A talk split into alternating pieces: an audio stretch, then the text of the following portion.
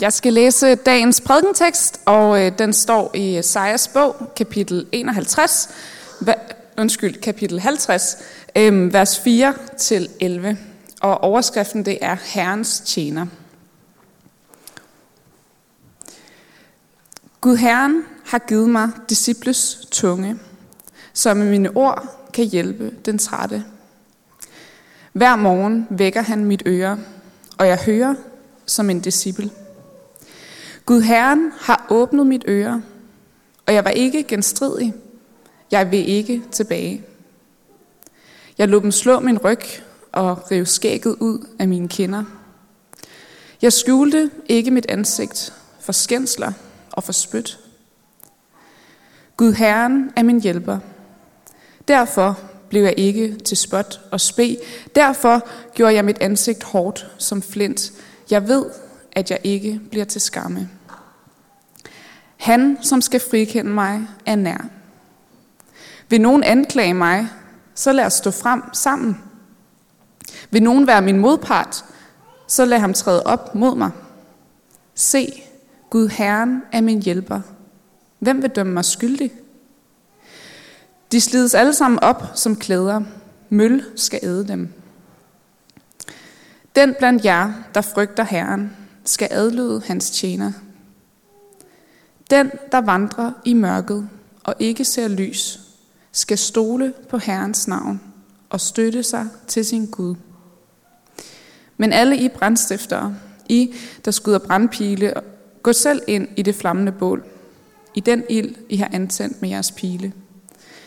Fra min hånd skal dette ramme jer. I skal ligge i pinsler. Amen. Det er, det er ikke sådan en, øh, en super kendt tekst. Det øh, indrømmer jeg meget gerne. Den vi har fokus på i dag, Esajas bog, kapitel 50. Øh, det var faktisk det var lang tid siden, jeg havde læst den sidst. Det vil jeg bare sige, da jeg begyndte at forberede mig på det her. Og øh, jeg tror, at en del af jer for lidt siden havde oplevelsen af, at I hørte den for første gang. Men øh, det er, øh, ja, lad os være ærlige, den, den var nok ikke endt som prædikentekst, hvis ikke den havde været øh, en del af den her serie på fire, øh, om Herrens tjener, den kommende messias og frelser, øh, med tekster på baggrund af tekster, som øh, Esajas har skrevet. Øh, det er sådan, at, at når vi ser på den, der, den her serie, vi har gang i, de her fire tekster, øh, så er det særligt den første i øh, kapitel 42, og i øh, ganske udpræget grad den sidste tekst, øh, som vi skal have om tre uger, den i øh, kapitel 53, som er kendte tekster af mange i kirken, både her i, i Københavnekirken, men også i den øh, store globale kirke. Men jeg vil godt øh, love jer, at øh, dagens tekst vinder ved nærmere bekendtskab. Øh, så øh, har jeg skruet forventningerne en lille smule op. Men inden vi går i lag med selve teksten, så vil vi bede en bøn sammen.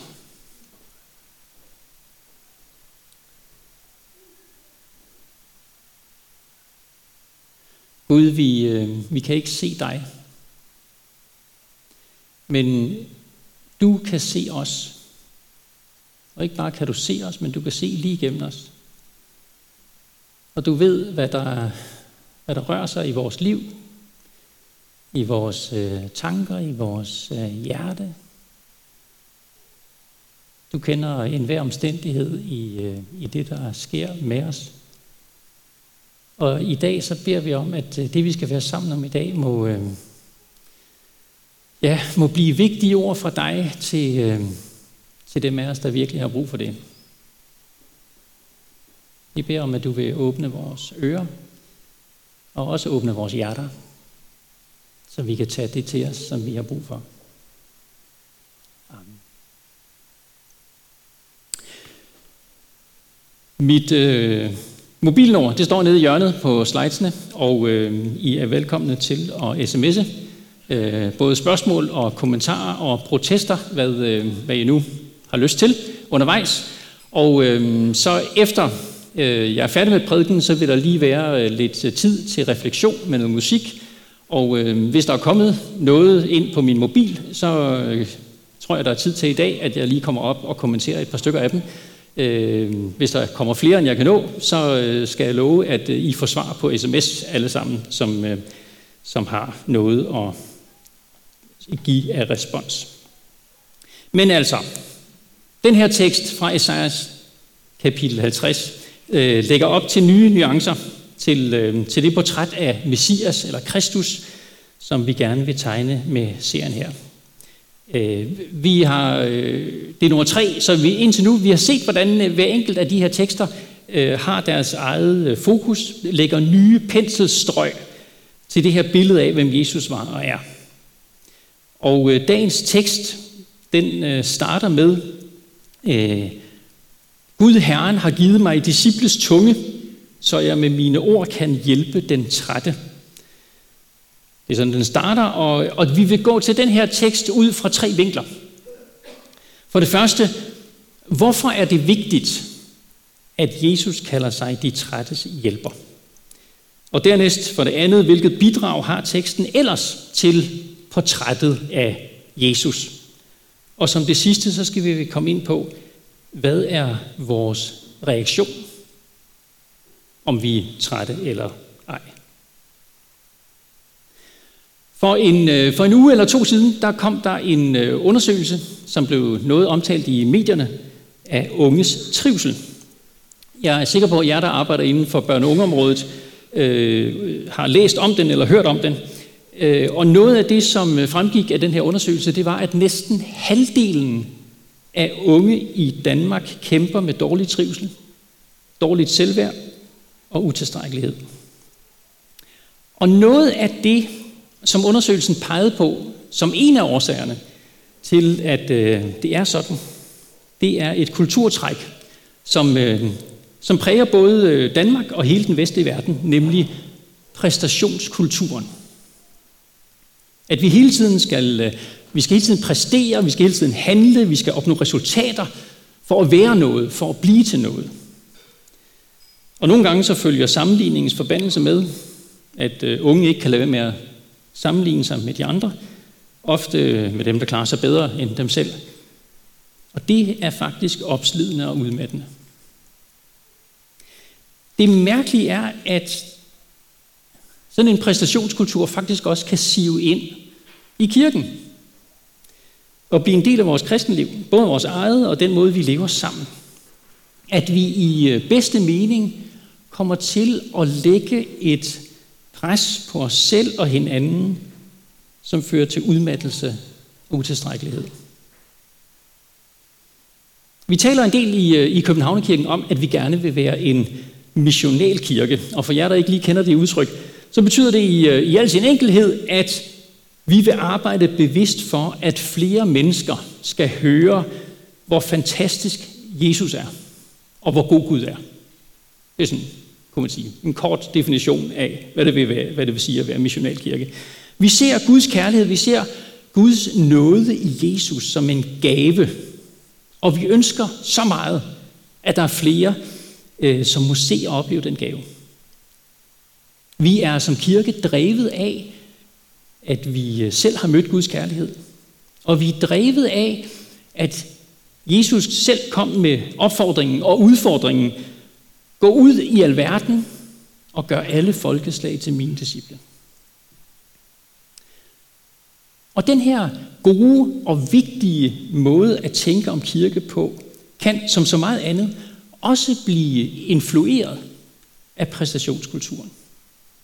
At vi havner i en, øh, i en øh, tænkning, hvor vi hele tiden skal præstere eller handle eller opnå resultater for at være noget og blive til noget. Eller hvor vi i mest, bedste mening lægger pres på os selv og hinanden, som fører til udmattelse eller træthed. At vi skal være på, øh, på en bestemt måde, eller gøre bestemte ting, for at vi kan være rigtige, eller for at vi ligesom kan være indenfor. Og kulturen kan så skubbe os hen mod kanten. I nogle tilfælde skubbe os ud over kanten i vores iver for at gøre noget for Gud. Og og, midt ind i det her, så er det en vigtig pointe, at Jesus er de trættes hjælper. Han har noget at sige til dig, som er træt, menneskeligt træt, eller træt i dit kristne liv. Først og fremmest, at også den trætte er elsket af Gud. Uanset præstationer eller resultater. Og at Gud også bruger den trætte i hans arbejde.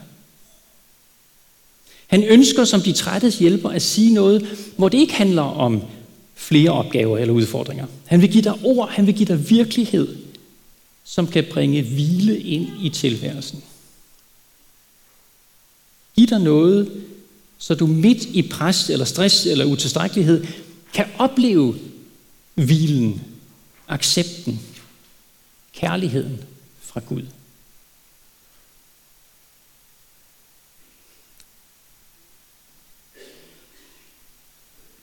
Herrens tjener vil med sine ord hjælpe den trætte.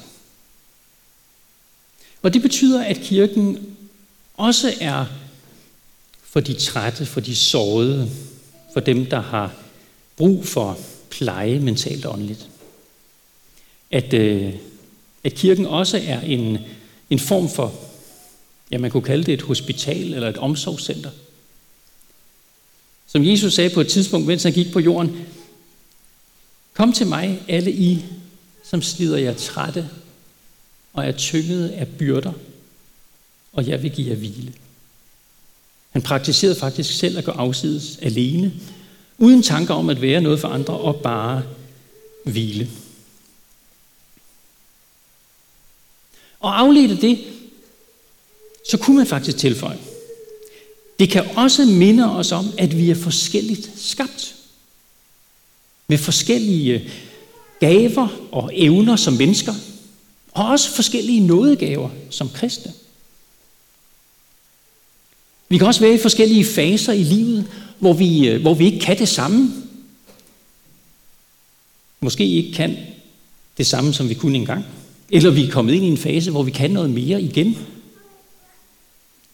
Og imod, og imod den her præstationskultur, som er i samfundet, så, så vil vi med frimodighed sige, at vi som fællesskab kan udleve mange forskellige måder at være missionale på. Hvor vi ikke presser os selv eller andre ind i en bestemt form. At Gud bruger de, øh, Gud bruger de energiske, han bruger de initiativrige, han bruger de udfarende og velformulerede. Han bruger de øh, trætte, de kæmpende, dem med øh, små ressourcer og uden de mange ord. Og det kan Gud, fordi han gav udfordringen til at gøre mennesker til disciple, til hans kirke som fællesskab. Et fællesskab, hvor bidrag kan være mange ting. Rigtig mange forskellige ting. Et ord, et smil, en venlig handling, ærlighed om at være i en svær periode i livet, en bøn, en åben dør, at fagne et andet menneske, som hun eller han er.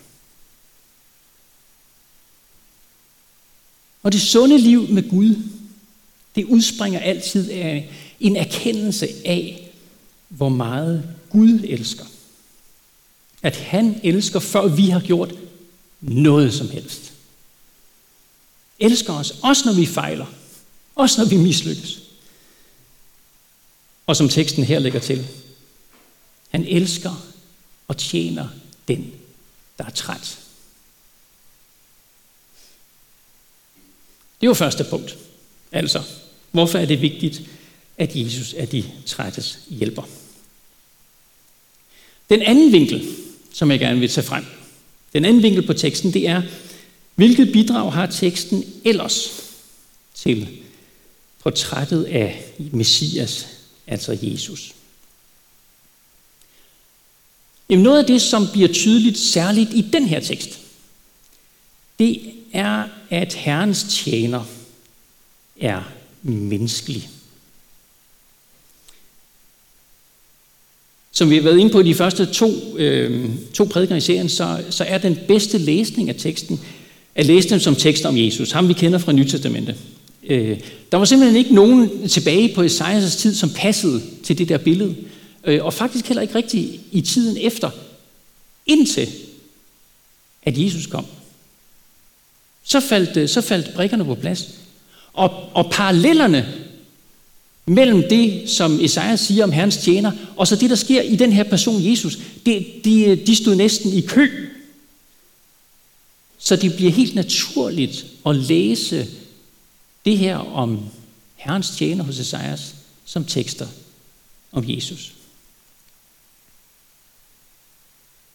Og her læser vi, Gud Herren har givet mig disciples tunge.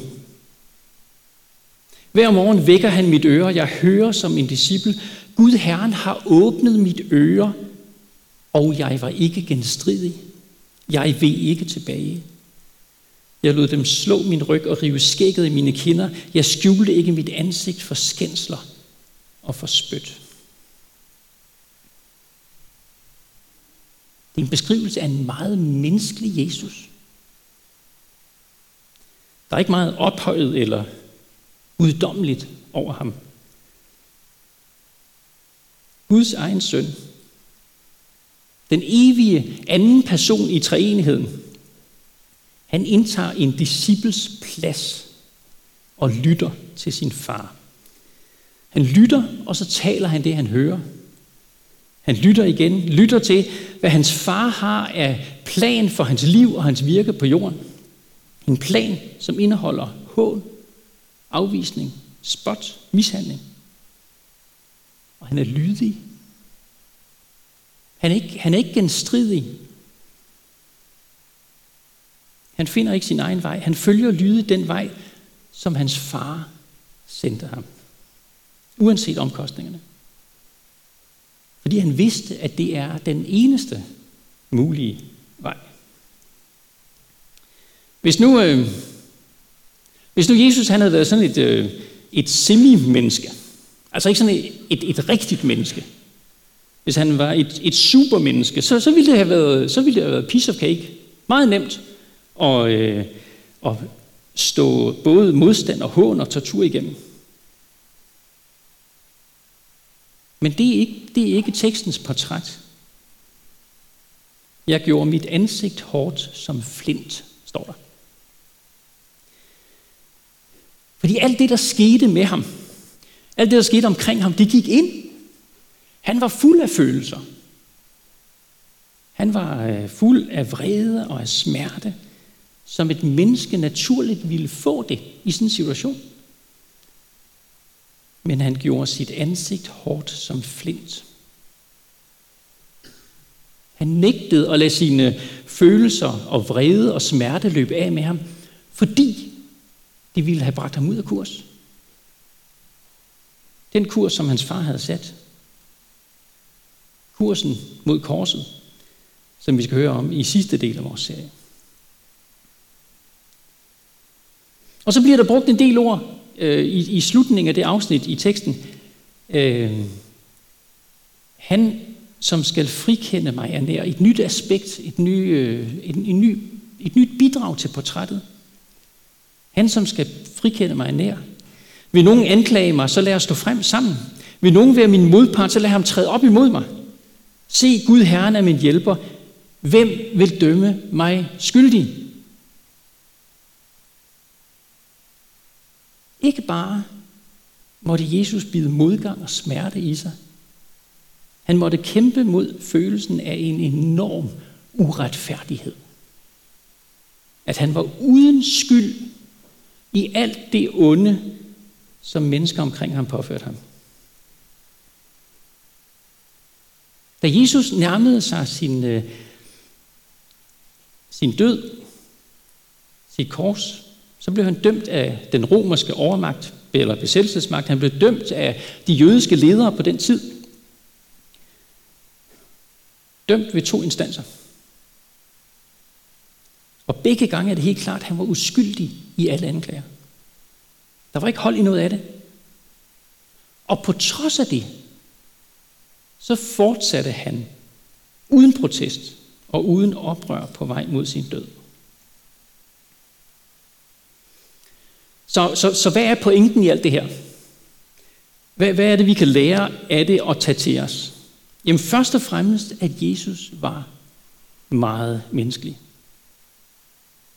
Det var ikke en gratis omgang for ham at gøre, hvad han gjorde gennem påskens begivenheder. Han måtte sætte sin egen vilje til side og følge sin fars plan. Han måtte bide tænderne sammen og bide smerter og protest i sig. Han måtte acceptere uretfærdighed, acceptere justitsmor og karaktermor. Alt sammen, fordi han vidste, at han måtte den vej, hvis han faktisk skulle blive hjælper for de trætte og alle os andre. Og ikke bare det, han vidste, at hvis han ikke var villig til at ofre sig selv, så ville alle mennesker være fortabte og gå til i mødet med Guds perfekte og hellige væsen.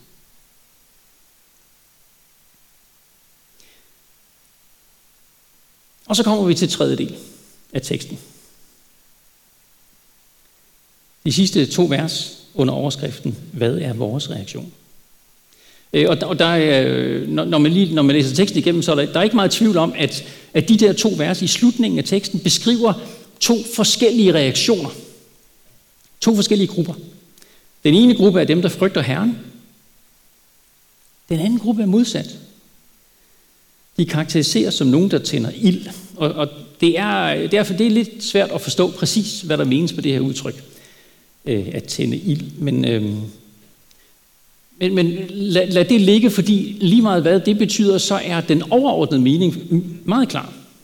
Det er tydeligt, at de her mennesker gør det modsatte af at følge Gud og tro på ham. De gør oprør. De nægter at give Gud ære for det, han er, for det, han gør. Og det bringer dem i undergang. De går til. Går fortabt. Dem, øh, det, det er det sidste vers, der, der beskriver dem. Og i verset forud, det der er vers 10 i teksten, har et andet fokus. Starter med, den blandt jer, der frygter Herren, skal adlyde hans tjener. Man kan faktisk også forstå den sætning som et spørgsmål. Og, og i og med, at, øh, at det lille afsnit her med de to reaktioner øh, udfordrer til stillingtagen, så, øh, så tænker jeg, at det er bedst at, at læse det på den måde. Altså, hvem, hvem blandt jer frygter Herren og adlyder hans tjener? Hvem blandt jer? Hvem blandt os? Det er det centrale spørgsmål, efter at have fået tegnet et billede af Jesus. Spørgsmålet, følger du ham? Tror du på ham? Har du lavet dig påvirke af, hvem han er, og hvad han har gjort for dig?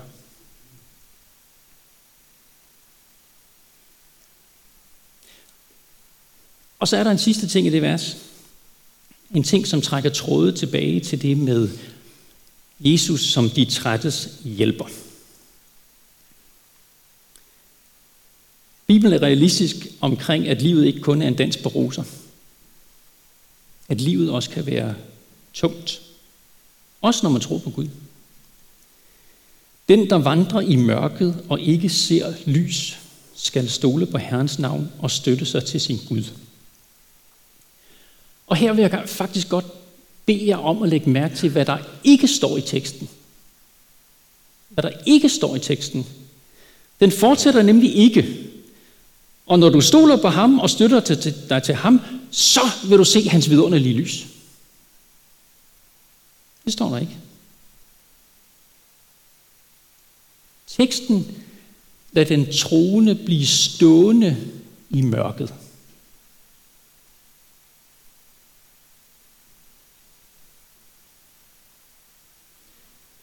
Jeg er sikker på, at det er en erfaring, som nogle af jer har. At det er som om, man ikke kan komme ud af det der mørke. Det er som om Guds lys ikke vil bryde igennem i ens liv. At det bare bliver ved med at være mørkt.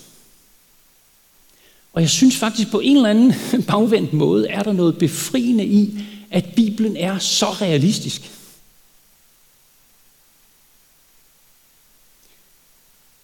Og midt i den tilstand, midt i den tilstand, så siger teksten så, stol på Gud, støt dig til ham.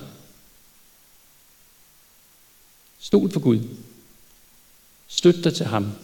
Alligevel, alligevel. Selvom din situation ikke bliver bedre her og nu, så har Gud vist i sin tjener Jesus, i hans liv, død og opstandelse, at han er god. Uendelig god og kærlig og nådig. Og for os alle sammen, der kommer der en dag med nyskabelse, befrielse, hvor vi aldrig mere, aldrig mere skal leve i mørke. Aldrig mere skal blive trætte. Fordi vi skal leve med Gud og hans søn, Jesus, i herlighed. Han er ved at stole på. For han er de trættes hjælper, som udholdt alt for at hjælpe os. Og nu stiller han sig gennem teksten sit spørgsmål til os. Hvordan reagerer jeg på hans tjener og på ham?